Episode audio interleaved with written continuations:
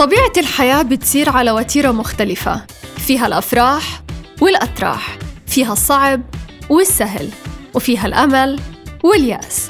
بس اليوم بدنا نحكي بشوية تفاصيل مهم جدا نلتزم فيها.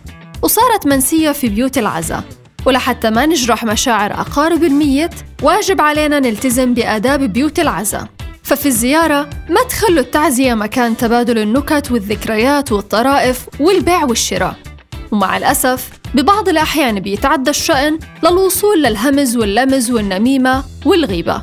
مع ارتفاع الصوت لمستوى الطنين والضجيج في بيت العزاء وهالشي ما بيمت بصلة لقدسية الفراق والفقد.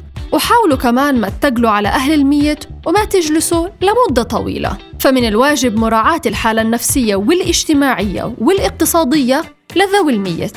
بيوت العزاء مش جلسة على هامش آهات ذوي الفقيد. خلونا نتذكر إنه لا يصح المبالغة في الحديث في أماكن التعزية عن أمور الدنيا وفتنتها بل يستحب مواساة أقاربه بتخفيف حزنهم على الفقيد وتذكيرهم بأنه هاي هي أحوال الدنيا. فعش ما شئت فإنك مفارقه.